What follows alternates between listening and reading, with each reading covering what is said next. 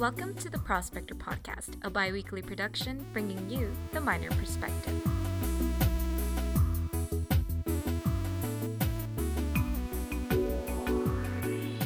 Welcome back to a new episode of the Prospector Podcast. This is Ana Diaz here to recap some of the top stories uploaded on our website, theprospectordaily.com.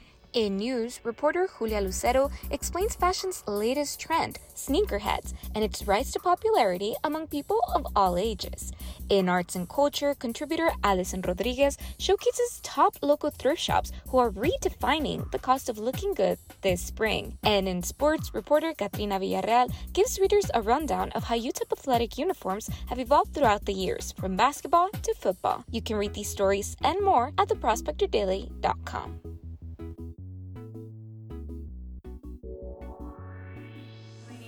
Jacqueline Vigil. So I went to design school in LA and I graduated in May of 2020, right as the pandemic hit.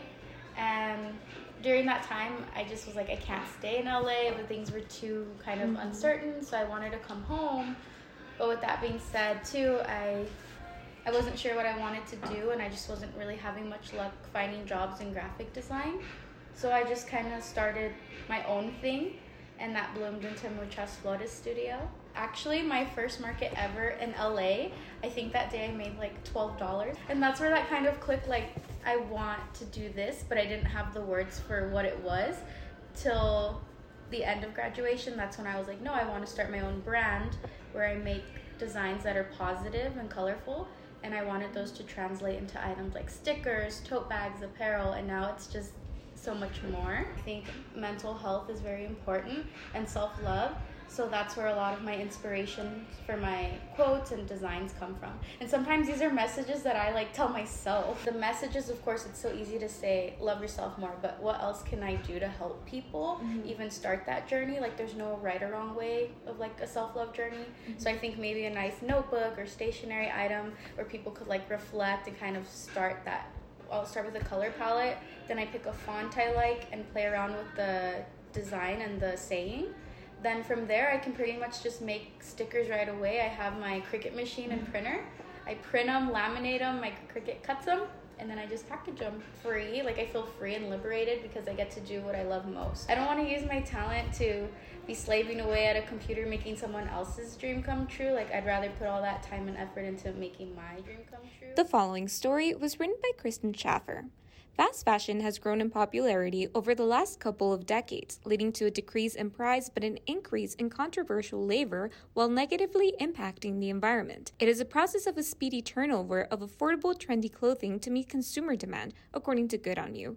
Along with these various clothing chains' physical locations, online shopping has appealed to consumers through the convenience of a couple of clicks. What makes it detrimental is the amount of waste produced due to this process. The fashion industry has the second largest water consumption and produces between 8 and 10% of carbon emissions globally, according to UN Environment Program. Economically, fast fashion is beneficial to consumers. However, most clothes produced this way end up in landfills after they break down within a few washes due to the cheap quality. The synthetic material used for the clothes contains plastic microfibers, contributing to the 35% that wind up polluting oceans, according to a study made at Princeton University. While it's starting to come to light how much the impact can cost, the transition to thrifting or buying environmentally conscious is still difficult for some some. My thing is, is that going to thrift shops, it always seems to be not well taken care of. The clothes are very dingy. The clothes are very old and um, they've been used. Like obviously, but you can tell, and it doesn't look as nice as if you were to buy it said Frankie Rivera, a UTEP psychology major. I think like I miss living in when I lived in California, the thrift shops were more like things were more well taken care of and like people had the ability to be more picky about what they put out on the floor. And like and there was like vintage stuff and things. Like it was actually nice. Said Raven Warwickers, a UTEP creative writing major.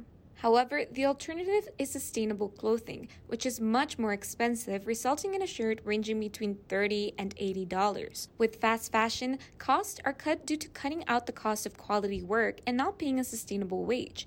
This can be due to an assembly line type production in factories or some companies utilizing the use of child labor in other countries, according to UNICEF. In 2021, the number of children worldwide subjected to child labor is 160 million, the number reaching 8.4 million more within the previous four years, according to UNICEF. Countries like Cambodia, China, Pakistan, Ukraine, and Brazil fall on the list of countries where child labor has been found, according to the Bureau of International Labor Affairs.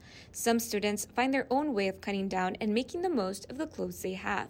Any student looking to be more conscious of where they can shop can check out Fashion Checker, an organization dedicated to provide transparent information. So, my name is David Ortega.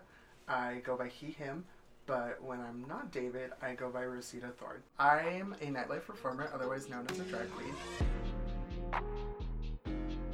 So basically, what I do is I take all the creative parts that are inside of me and while playing with gender and, of course, makeup, hair, and costumes, I get to express that to a multitude of people. the world of drag was introduced to me with RuPaul's Drag Race. Uh, I can vividly say I remember watching season 9 for the first time and being really enamored by all these beautiful queens. I'm a bigger queen, and sometimes it's harder to find plus size clothing, let alone costumes that will not only look good and flatter me, but fit. So it was more so out of necessity to find clothes that would fit me. So of course I thought if I can make the clothes, I can make them fit me. But from there, of course, the creativity took over and it just became more of an outlet to say, well, if I want to make something, I'm going to make it happen and I can do it all myself. One of my favorite pieces that I've personally created was a dress that I constructed out of a tablecloth material as well as pom poms um, it was for a RuPaul's Drag Race girl that was coming, and she's known for being quirky and creative. So I just wanted to make something that would fully represent that, and that's probably one of my pieces I'm most proudest of, just because it was one of the first times I had like cleanly sewn a professional garment. Uh, I look up to Kim Chi, uh, Aquaria, um, Bob the Drag Queen, Bianca, those are some of my overall just inspirations in drag, just because they have such a wide variety of fashion tastes as well as aesthetics. I lean towards uh, vintage aesthetics, so I love um, Thierry Mugler, um, Tom Ford. Um, those are just a couple. Moschino. Um, I really just take inspiration from all over. I would say that fashion is one of the most expressive um, forms of any type of emotion because it's the type that you wear physically on your body. So when you put anything on your body, that's almost an extension of you, of what who you are, what you're feeling. And so I feel like that fashion can really be impacted by any type of emotion really. So, you know, if you're feeling sad, it's okay to want to, you know, cover up, maybe not be as expressive. And of course, on the flip side, when you're feeling super happy, you can go out in almost anything as long as you have confidence uh, time comes and goes and only experiences grow so that's something that you can always think about is never be afraid to be yourself and always lead with confidence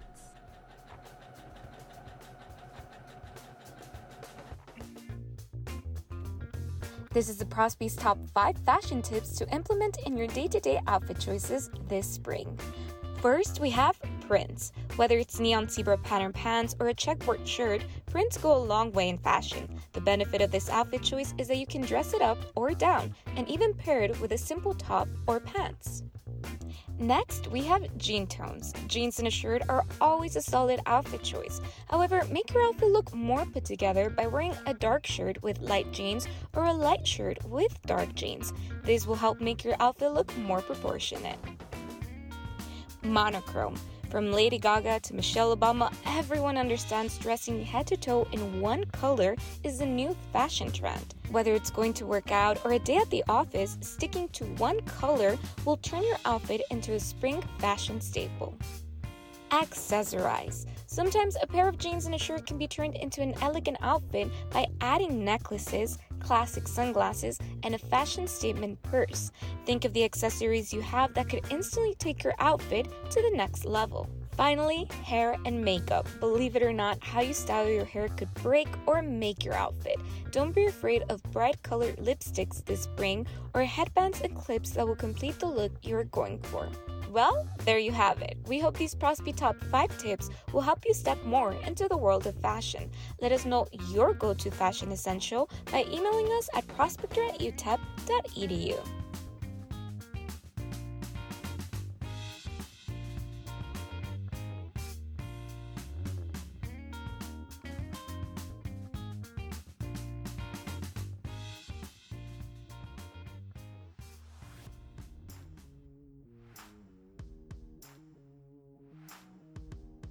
This is Itzel Hiron bringing you this week's Miners Sports Nugget.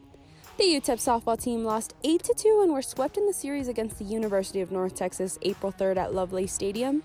The UTEP Miners returned to the practice field March 1st to begin spring practices. Last fall, the Miners finished 7 5 and 4 4 in conference play, getting their first bowl berth since 2014. The Miners came up short but have shown improvement from this past season. The offense is looking to improve upon last year and take another step forward in their development as a unit. The Miners were seen back in action for their spring football scrimmage April 8 at the Sun Bowl Stadium.